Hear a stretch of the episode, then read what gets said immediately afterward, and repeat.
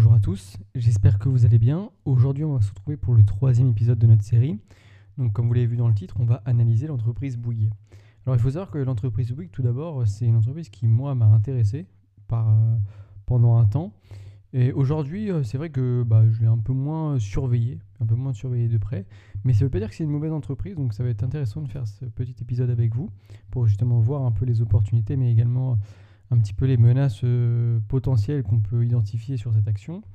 Et puis comme hier, je vous ai fait un, SWOT, donc là toujours la matrice euh, avec euh, les forces, les faiblesses, les opportunités, les menaces.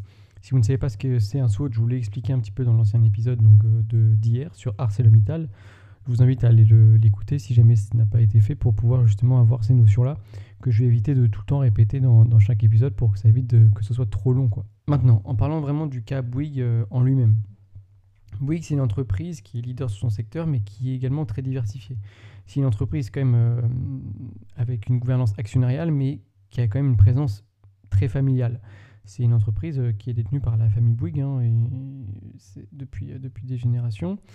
Et donc, c'est une entreprise qui a cet avantage de, de, de chercher la pérennité, comme peut l'être la famille Arnaud avec LVMH ou la famille la famille euh, Pernod, non pas la famille Pernod, pardon, la famille, euh, j'ai oublié, Pinot, pardon, avec Kering, ou la famille également Pernod, Pernod Ricard avec Ricard, et tout, Vancren, Oeneo, toutes ces boîtes-là familiales qui cherchent la pérennité.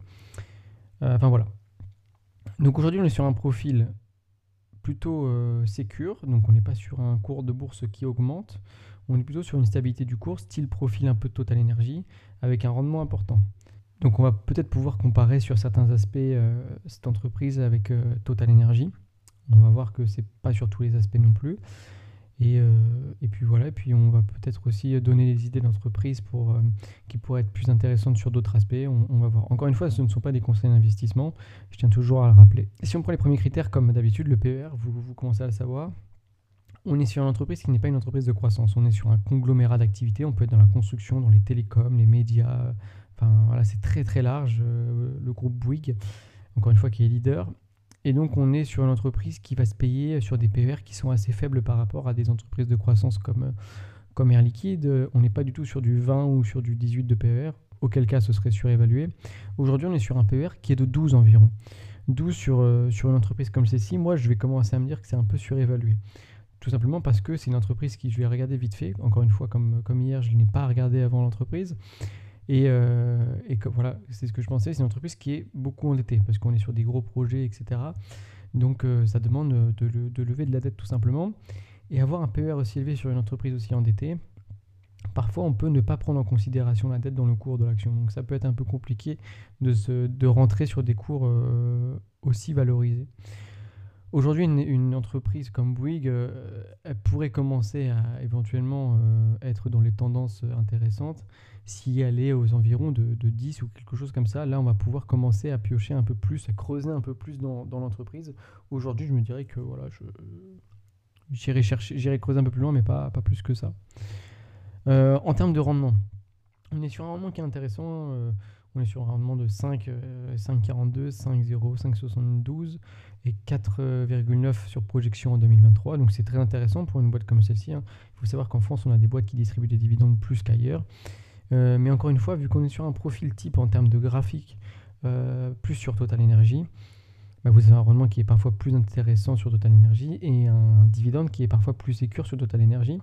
Parce qu'il faut savoir que là, quand je regarde déjà la coupure du dividende qui a été faite en 2019 et 2022, d'après les données, et en plus le payout ratio, donc je rappelle le, payout ratio, c'est la distribution, la part de, revenus qui est distribuée sous forme de dividendes. Donc par exemple, là, on a 47% qui est distribué. Ensuite, en 2020, on a 92% du bénéfice qui est distribué. Enfin voilà, c'est fou. 61% euh, euh, en 2021. Enfin, ben voilà, en fait, on a une, une, une divergence entre les années de payout ratio. On n'a pas cette stabilité-là. Et puis on a un BNA qui n'est pas forcément constant ou en croissance. Il, est quand même assez constant.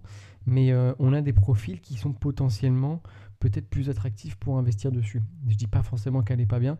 Elle m'a intéressé euh, pendant un temps, cette action. Franchement, c'est une très belle action. elle, est, elle, est, elle est vraiment prometteuse. C'est une très belle entreprise, vraiment très belle entreprise.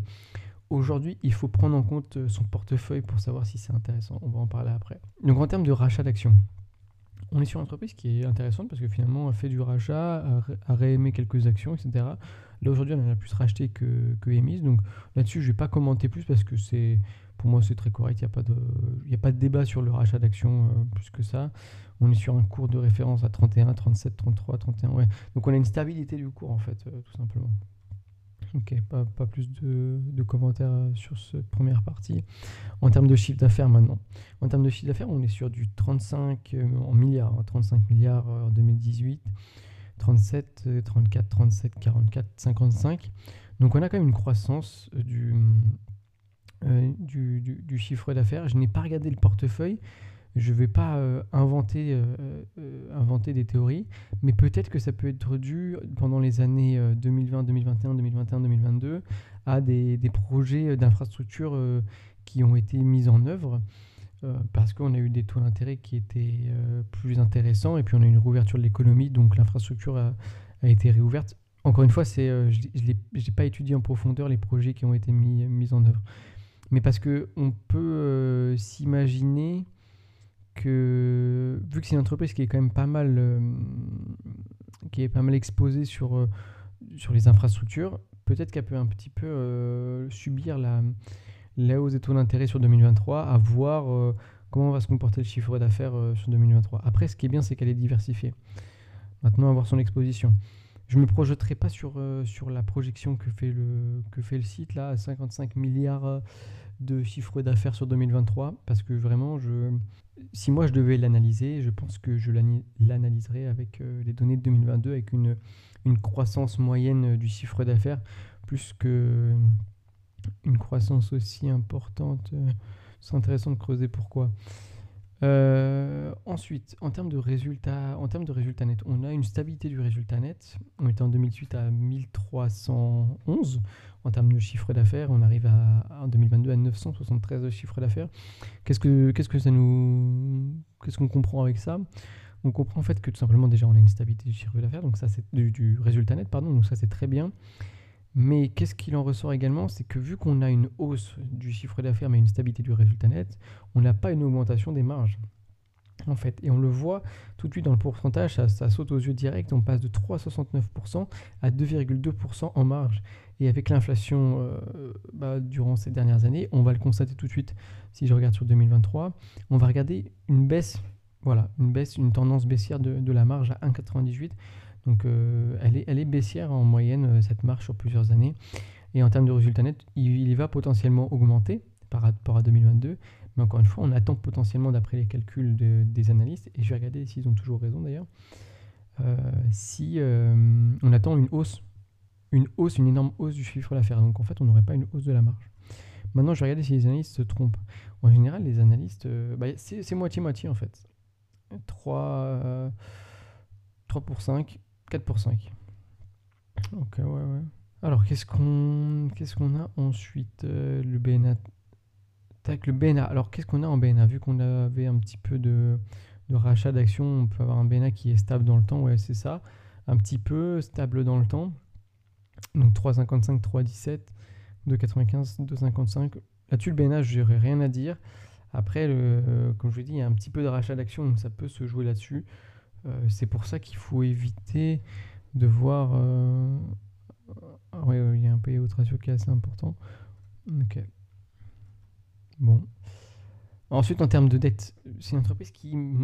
Ça ne m'impressionne pas qu'elle soit beaucoup endettée en fait.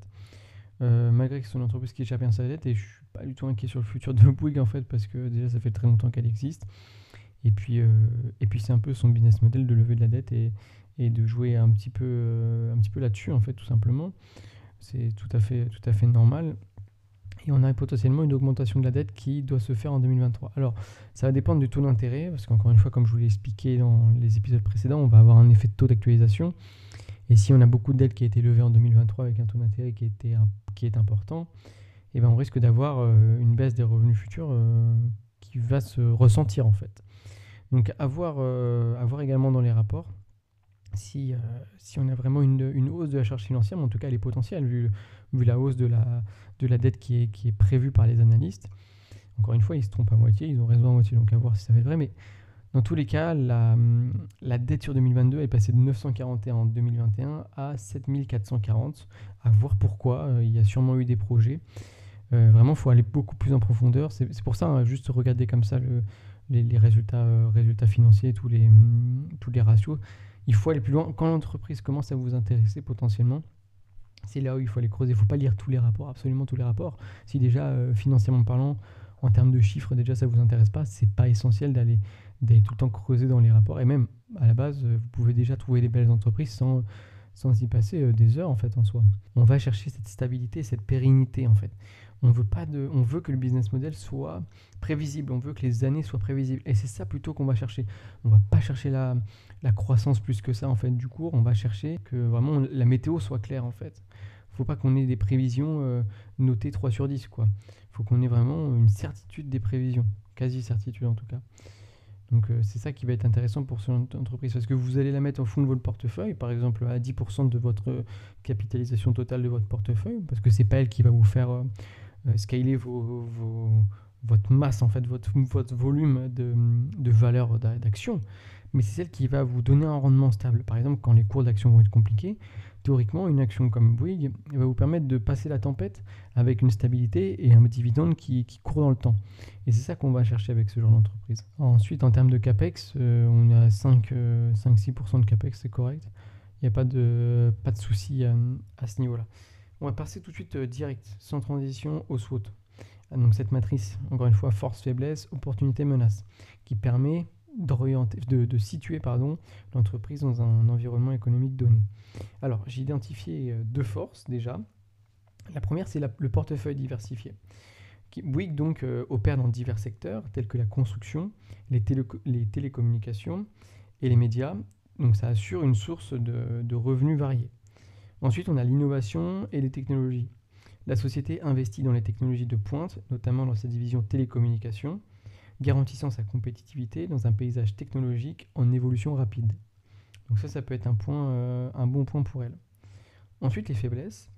On a une dépendance forte au marché français, donc une part significative des activités de Bouygues est concentrée en France, le rendant vulnérable aux fluctuations et aux changements réglementaires dans le pays. Après, ça c'est un peu comme toutes les entreprises, mais il faut l'identifier. Quand on a une grosse part du portefeuille qui est dans le pays, eh ben ça, arrive que, voilà, ça, soit, ça peut être une faiblesse potentiellement s'il y a des difficultés. Ensuite, la cyclicité dans le secteur de la construction. on, en a parlé au début de l'épisode, cette cyclicité, en fait, euh, lorsqu'on va avoir une hausse ou une baisse des taux d'intérêt dans la construction, notamment en France, et ben surtout que si elle est dépendante du marché français, en fait, et ben on peut avoir une baisse significative du chiffre d'affaires. C'est pour ça que je ne veux pas me projeter sur 2023 avec le chiffre d'affaires qui potentiellement augmente, parce que pour moi, elle est quand même très exposée sur la construction, et j'attends de voir justement si on a vraiment euh, ce, cette projection qui est réalisée en fait. Je, moi, je m'attends à, ça je serais même rassuré de voir un, lissage en fait du chiffre d'affaires euh, dans le temps. Voilà. Après, peut-être qu'il y a eu des acquisitions, et là, euh, à voir aussi. Peut-être qu'il y a des acquisitions aussi. Par la croissance externe, notamment par la dette, ça pourrait expliquer qu'il y a eu une dette qui a augmenté entre 2021 et 2022. À creuser, il faut creuser. Les opportunités. Expansion de la, de la 5G. Donc, euh, en tant qu'acteur majeur dans le secteur des télécommunications, Bouygues a l'opportunité de capitaliser sur l'adoption généralisée de la 5G et de ses services associés. La 5G, ça va révolutionner euh, plein de domaines, hein, même l'industrie, euh, l'industrie même médicale, l'industrie automobile, l'industrie euh, spatiale avec euh, toutes les télécommunications qui seront beaucoup plus euh, intéressantes et même pour les particuliers, on, est beaucoup plus attiré par, par, la 5G que par la 4G aujourd'hui. Donc, donc, voilà, ça peut être un secteur porteur pour, pour Bouygues, mais il ne faudra pas le, louper le virage en fait. Ensuite, les projets d'infrastructures mondiaux. La participation à des projets d'infrastructures internationaux à grande échelle pourrait offrir à Bouygues de nouvelles voies de croissance et de diversification des revenus.